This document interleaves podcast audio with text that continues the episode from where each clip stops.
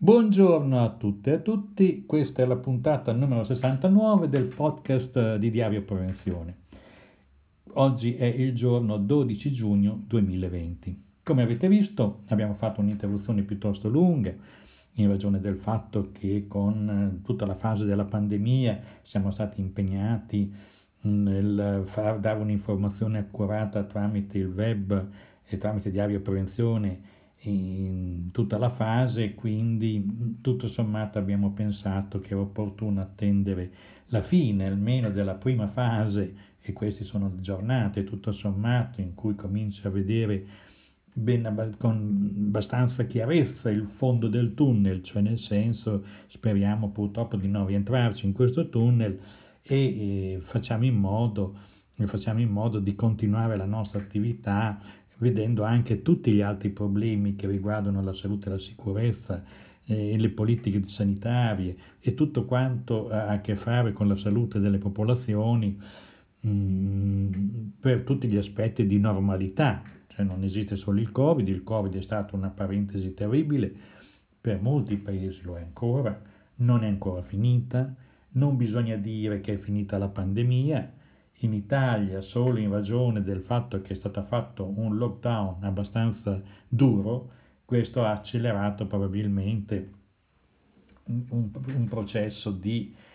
isolamento del virus, ma mh, poi ci sono quelli che dicono che il lockdown non era necessario. Col senno di poi si lastricano le, le, le, le, le, last, diciamo, le strade dell'inferno. È inutile stare a dire cosa sarebbe stato meglio fare, e se ci fossi stato io avrei fatto così, e se ci fossi... sono tutte sciocchezze. In un certo momento, quando c'è un'assunzione di responsabilità di quella portata, le cose vanno fatte e vanno fatte fino in fondo. D'altra parte la traduzione della quarantena, che è la traduzione più corretta del lockdown, è, è una traduzione antica che le popolazioni anche nelle situazioni di grande diversità di conoscenze, di conoscenze scientifiche, l'applicavano perché era evidence-based, come si dice adesso, era basato sull'efficacia. Si vedeva che chi rimaneva isolato o oh, non, non si ammalava, non moriva. Beh, insomma, c'erano dei dati di significatività molto rilevanti, non c'era bisogno di studiosi, e poi c'erano dei grandi studiosi anche all'epoca, che comunque facevano le cose e le facevano bene. Quindi da, dalla, Vene, dalla peste di Venezia, dalla peste, da, dalla, dal colera di Napoli del millenovecento due-millenovecentotre, la stessa pandemia, epidemia scusate, di colera del milleottocentonovantadue ad Amburgo. Cioè sono prove e riprove che interrompendo il flusso delle relazioni e poi si hanno dei risultati. Ora siamo in una fase, speriamo, nuova, cioè di uscita. Non, è, non sarà che finita, finite gli, gli ultimi residuali contagi, che poi così non è, tutti liberi tana, tutti liberi, tutto a posto, torniamo a fare le stesse cose di prima, ci ammucchiamo a vedere le partite, andiamo a ballare in sale strapiene, eccetera, eccetera, o facciamo la movida ingozzando alcol a go-go, eh, tutti a belli ammassati, cioè tutte sciocchezze. Bisogna fare, mantenere le regole, perché altrimenti la ricaduta è probabile e anche purtroppo verosimile, cioè nel senso che quando si riprenderanno tutte le attività purtroppo dei focolai qua e là ricompariranno e ci saranno dei problemi non indifferenti a inseguirli, a isolarli, a curare le persone nel miglior modo possibile, perché la cosa non finirà domani mattina. Come, sper- come dice qualche clinico o qualche eh, anestesista, che si inventa una cosa che certo lui l'ha vista come clinico, che il virus probabilmente prendendo, le, prendendo in cura prima le persone in modo anticipato si cura meglio, c'è più, affina, ehm, c'è più raffina, raffinatezza nelle, nei dosaggi delle terapie. Insomma, c'è tutta una serie di vantaggi e di apprendimento che sono venuti da questa tragedia, per cui chi si ammala ora ha molte più probabilità di saltarsi fuori rispetto a quei poveretti che nei primi giorni di febbraio si sono ammalati, ammalati e hanno riempito le bare della lunga fila dei camion dei militari che li portavano in cimiteri, diciamo così, di altre regioni perché non c'era più posto in Lombardia. Questo è il quadro della situazione, quindi il problema è quello di continuare la nostra attività, farlo bene. E eh, cosa abbiamo oggi di importante nel sito Diario Prevenzione che vogliamo segnalare? Perché vogliamo segnalare proprio cose della normalità, quelle che eh, non hanno sempre attinenza col Covid. La rivista Lavoro e Sicurezza dell'Istituto francese I N R S è appena uscita, la segnaliamo su Diario Prevenzione perché è un materiale importante. E cosa tratta questo numero ottocentosedici? Pensate, il numero ottocentosedici della rivista tratta, oltre che naturalmente una nuova sezione dedicata a Covid e lavoro, anche e soprattutto tratta le questioni dei fluidi eh, da taglio nell'industria metalmeccanica, cioè nel senso che sono poi quelle nebulizzazioni che vengono dalle macchine, anche le più complesse, che quando apri le protezioni e poi le respiri, insomma ci sono problemi anche di contatto, di dermatite da contatto. Comunque vedrete che potete andare direttamente dal sito ai link, ai materiali, e se visitate il sito Diario Prevenzione vedrete eh, questo tipo di materiale. La intervista al direttore generale dell'Istituto per la ricerca economica e sociale che, ci, che parla delle società in declino, per del declino senza precedenti dell'attività economica dovuta al Covid e cosa fare e cosa non fare, e avanti di questo modo. Poi c'è un appello molto interessante di un movimento eh, vogliamo un futuro per la nostra salute, appello per ripartire con coraggio, investire nel territorio. E questi parlano per l'appunto di sanità pubblica, parlano, dicono che per ripartire bisogna anche costruire quella rete che nel tempo è stata smantellata di eh, dipartimento di medicina di prime cure con i medici di base nel territorio, che sono un presidio importantissimo, che ad esempio è mancato in Lombardia, o che poveretti si sono sacrificati in una situazione di confusione e di mancanza di direzione che è stata veramente rilevante, con delle responsabilità di amministratori che non sapevano bene se stavano guidando una ruspa, un trattore o, o un motoscafo, cioè eh, delle persone insipienti probabilmente eh, alla guida di una macchina molto complessa di cui mancavano dei pezzi importanti per fare fronte alla pandemia. Questo è un problema serio. E che avere la patente a guidare un sistema sanitario vuol dire conoscerlo in fondo, ma anche conoscerne i limiti. Tra l'altro limiti prodotti dalle amministrazioni stesse che si sono susseguite in Lombardia, che hanno destrutturato il servizio sanitario territoriale, quei, i dipartimenti di prevenzione, e quella rete di prime cure date dai medici di base che sono decisivi. Poveretti si sono trovati a mani nude ad affrontare una situazione e hanno pagato anche un prezzo altissimo in vite umane. Quindi un, come dire, un pensiero a questi professionisti che hanno dedicato una vita e mh, si sono trovati coinvolti in una pandemia di cui non avevano le informazioni, ma non avevano neanche le ba- le, gli strumenti minimi per autoproteggersi. Andiamo avanti, vediamo ancora cosa c'è di nuovo. Ecco, vediamo un articolo che eh, in Diario Prevenzione succede spesso questo. Noi riportiamo articoli che parlano, ad esempio, eh, del mondo. Cioè, in questo caso è un articolo del Centro di Studi di Politica Economica del Maryland che spiega le ragioni per cui è necessario e opportuno innalzare i salari minimi dei lavoratori, degli operai, di chi lavora nell'assistenza e nella cura delle persone anziane, dai commessi alle cassiere, perché dice che è una stupidaggine dare retta alle imprese che chiedono addirittura di congelare, se non ridurre, il salario minimo, perché in questo modo quei lavoratori non avranno poi soldi da spendere e il ciclo economico non riprende. Mi sembra un ottimo documento che potrebbe essere utile anche nella realtà italiana, viste i nuovi scenari che si aprono con la Confindustria e con la nuova direzione, che pare tutt'altro che illuminata. Probabilmente c'è bisogno di un impianto di illuminazione che illumini le teste eh, di questi dirigenti, che sono molto importanti, che hanno un ruolo, svolgono un ruolo importante, e sarebbe bene che non prendessero delle scelte a capocchia, come si dice, a capocchia. E andiamo avanti, comunicazione del Ministro Speranza sul contenuto e su dei provvedimenti di attuazione delle misure del contenimento del Covid. Andiamo a volte perché questo diciamo che non ce n'è in abbondanza, la potete andare a vedere quando volete, è una dichiarazione video che ha fatto al Senato e noi abbiamo fatto l'embedded del video. Altro ancora,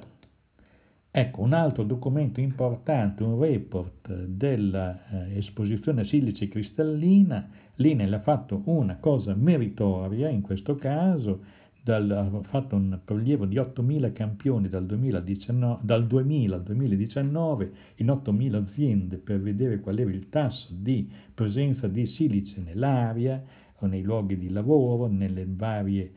nelle varie postazioni lavorative. E secondo i criteri di, sono state raccolte mille e quarantuno aziende, la maggior parte, il novanta per cento, con campionamenti di tipo personale, cioè con pompe di drag, filtri e quant'altro. Sono stati condotti in Trentino Alto Adige, Lazio, Emilia Romagna, Veneto e Umbria. Benissimo, questa bella ricerca dà l'idea anche delle misurazioni, dei dati di concentrazione, con i grafici anche delle soglie di cui si è arrivato. Eh, c'è stata un'evoluzione nel tempo, certamente le aziende hanno adottato molte più misure di quelle che c'erano in passato, banchi aspirati, aspiratori localizzati, sistemi di lavorazione in umido, in maniera tale che le polveri non si alzino, eccetera, eccetera. Quindi, pur essendo la silice, una un silice cristallina, un pericoloso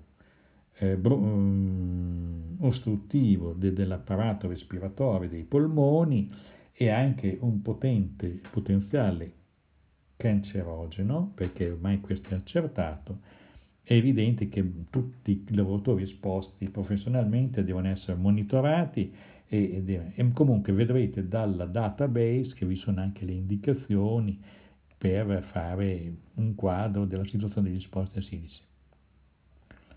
Ecco, un altro articolo che viene sempre dagli Stati Uniti, del Washington Post, che ci dà un'immagine terribile, molto, molto più grave di quello che non è successo da noi in Europa, in molti paesi europei, cioè quella dell'esposizione degli operatori sanitari nella prima ondata della, della pandemia. Leggendo questo articolo mi sono reso conto di quale professionalità ci siano anche in questi eh, newspaper americani, come il Washington Post, cioè hanno proprio intervistato le persone, le più umili, quelli del pulimento, sono andati a ricercarli, quelli che hanno avuto i colleghi morti, con tutte le storie raccontate, ma con una ricostruzione di grandissima rilevanza e interesse, che mette in luce anche la fragilità del sistema, che è molto parallelo a quello della Lombardia. Grandi prestazioni di eccellenza per il singolo caso, quindi cardiochirurgie, eh, neurochirurgie, che sono tutte cose che vanno benissimo, e poi una gracilità di sistema, se non un'inesistenza, per quello che riguarda la sanità pubblica, la medicina, la medicina pubblica, quella che interviene a livello collettivo per evitare che le, che le infezioni dilaghino, per intervenire preventivamente con i vaccini. Insomma, è un ottimo articolo, è del nove giugno, voi lo potete raggiungere dal link che abbiamo postato su Diario Prevenzione. La newsletter medico-legale eh, Esener ci dà il quadro di quelli che sono stati indicati con un'indagine in quarantacinquemila imprese, con, eh, raccogliendo le opinioni degli esperti aziendali in merito alla gestione della sicurezza e quali sono i rischi percepiti eh, da, dai dirigenti aziendali. È veramente importante perché ne viene fuori un quadro, cioè dove il problema psicosociale, cioè lo stress, i salari bassi, tutte le situazioni di sofferenza e di difficoltà si sono moltiplicate in questi anni, pur permanendo problemi classici come disturbi muscoloscheletrici, pur permanendo problemi di intossicazione chimica, pur permanendo gli incidenti di caduta dall'alto, eccetera, eccetera, però il dato comune che accomuna però molte situazioni è la pressione sui lavoratori, lo stress, perché le nuove linee di, di organizzazione del lavoro, così come sono intese, tendono a ricavare da ciascuno il massimo, e quindi tutti i lavoratori oggi sono a saturazioni estreme con grandi, e con problemi di insicurezza come mai. Pensiamo poi a quello che è successo dopo, che sta succedendo in questi minuti, in queste ore, dopo eh, la, la, la, la, la, la pandemia di coronavirus, quanto sia importante, quanto sia precario. Chi l'ha fatta questa ricerca? L'ha fatta eh, l'Agenzia Europea, OSHA, eh, E U-OSHA, ed è del, del, disponibile il materiale pubblicato dalla newsletter medico-legale dell'INCA numero nove, direttamente linkabile dal sito. Ecco, poi c'è un bel filmato che si può vedere, che noi condividiamo pienamente, che viene è stato preso dai Servizi Pubblici Internazionali, la Federazione Sindacale Globale dei Lavoratori dei Servizi Pubblici, che dichiara: io non sono un eroe, è un filmato di un infermiere che si diletta, è un filmmaker, che ha quindi anche riprodotto quali sono state le condizioni di lavoro e anche una protesta rispetto a tutta la retorica degli eroi. No, il problema vero è di prendere in carico il nurturing, le, le, anche in termini sindacali, con molta più radicalità del passato, e dare un profilo solido, stabile a questa professione, in cui in maggioranza sono donne, che ha pagato un prezzo enorme, ha pagato un prezzo enorme perché, non per colpa loro, poveretti, ma perché mancavano i dispositivi di protezione individuale, perché mancavano i dispositivi di protezione individuale. Qui poi comparirà un articolo che ho potuto fare in questi, perché è un articolo per la rivista Inchiesta, e dalla ricerca succede una cosa, emerge una cosa molto semplice. La prima fase, la prima ondata della pandemia, anche in Italia, ha pagato un prezzo alto, hanno pagato gli operatori, da, dai medici di base fino agli infermieri e ai medici ospedalieri, perché non c'erano adeguate forniture a magazzino di camici, eh, eh, mascherine, eh, guanti, tutte le protezioni individuali professionali, eh, per il semplice motivo che i manager della sanità, con l'orientamento della, che viene dalla scuola Toyota, diciamo, il modello Toyota, il non fare magazzino, comprare alla giornata, alla settimana, al mese, quello che ti serve, cercando di spuntare. Certo, è una virtù cercare di spuntare i prezzi più bassi, non tenere del capitale immobile nei magazzini, ma se ti arriva tra capo e collo una pandemia sei morto. Cioè tu sacrifichi sull'altare del risparmio di qualche, milio- di qualche decina di milioni, centinaia di milioni certamente, ma metti, sulla, metti eh, a rischio la pelle degli infermieri, perché poi tutti si precipitano dagli stessi fornitori, che sono quelli che lavorano col prezzo più basso, in questo caso i cinesi, e che poi in quel momento eh, esauriscono anche loro le scorte, e non sono stati, avendo poi loro la pandemia, non erano in grado di fornire questi, questi materiali fondamentali. Quindi non sono eroi, vogliono essere trattati bene, vogliono avere dispositivi di protezione individuale, fanno il loro lavoro con serietà e professionalità, ma basta con la retorica. Questo è il messaggio che viene dalla, uh, da questo video molto interessante. Ecco, questa è una informazione di servizio, cioè l'agente biologico eh, del covid diciannove, cioè la, la, la, il virus che provoca il covid diciannove, la malattia, è, viene classificato dalla direttiva U E, cioè una modifica, agente biologico con potenziale rischio tre. Quindi voi, se andate poi a vedere l'allegato sugli agenti biologici, vedete che ci sono i livelli. Il livello tre richiede una serie di protezioni che sono indicate con grande chiarezza nell'allegato eh, del, di, del decreto ottantuno, e potete da lì leggere quali sono le indicazioni, ma queste si sanno già e quindi sono pubblicate ovunque, nulla di nuovo. L'importante è che sia stato un riconoscimento che in ogni azienda c'è un parametro certo nel, nel predisporre le protezioni, che è il decreto ottantuno, con la classificazione come agente biologico di classe tre del, del coronavirus.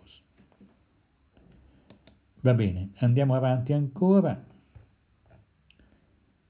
Ecco, c'è un vecchio articolo, di un vecchio saggio di Laurent Bouguet, vecchio perché è del duemilasedici, ma è di grandissima attualità perché dà una fotografia dal duemilasedici andare indietro di quali sono gli ingranaggi della politica di salute e sicurezza nell'Unione Europea e ci dà un, un quadro storico che è molto utile per capire anche le differenze di quello che desiderava, sta decidendo la Commissione Europea per quello che riguarda la direttiva trecentonovantuno dell'ottantanove, che certamente andrà a una revisione, vedremo quale sarà, ma bisogna stare molto attenti perché di solito le revisioni fatte in quest'epoca non sempre migliorano le situazioni, anzi qualche volta tendono un po' a peggiorare. Quindi è un articolo da leggere.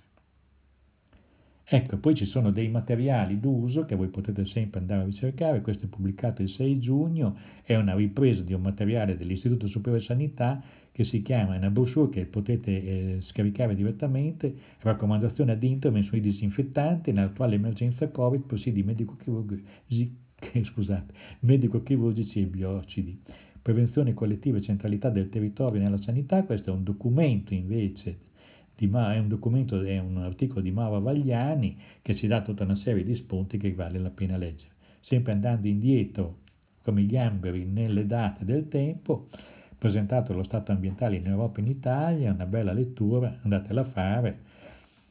Poi c'è un materiale europeo ancora della Fondazione di Dublino e il Policy, Policy Watch, nuovo strumento per tracciare le misure per mitigare l'impatto sociale ed economico di covid diciannove. Questo è più per dirigenti d'azienda, per sindacalisti, per coloro che,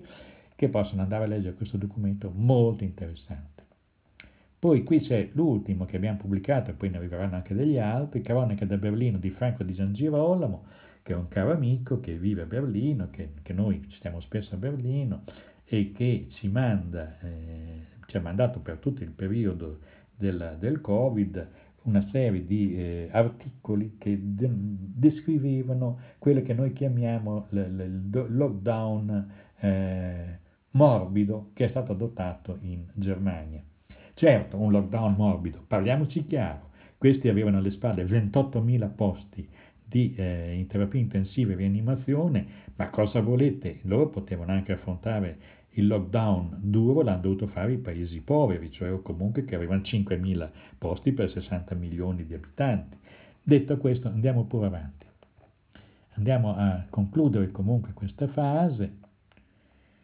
Ecco, ci sono poi tutta una serie di materiali che potete vedere, i contributi di Covid, che sono sia sul sito della C I P, che è la consulta interassociativa per la prevenzione, delle associazioni della prevenzione,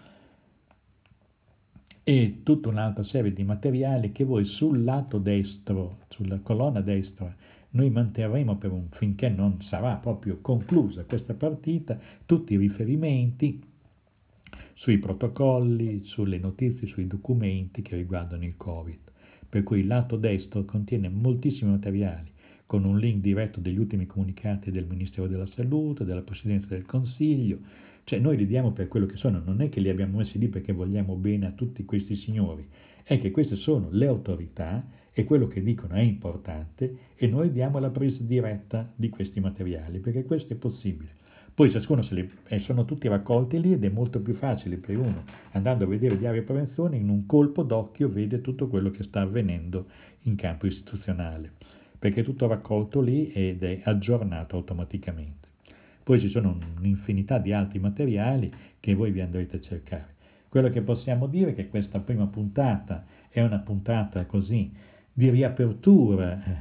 eh, del podcast, pensiamo che il podcast sia uno strumento molto importante, li faremo più brevi come abbiamo promesso e cercheremo di essere presenti anche con molte interviste per farvi sentire delle voci che non siano solo quelle di Gino Rubini, che è l'editor di Diario Prevenzione, che non vuole fare dei pipponi che rompono le scatole, vogliamo soltanto dare gli strumenti di base per essere ben informati e poter scegliere sapendo quello che si sceglie. Grazie e a risentirci alla prossima, alla prossima puntata del podcast.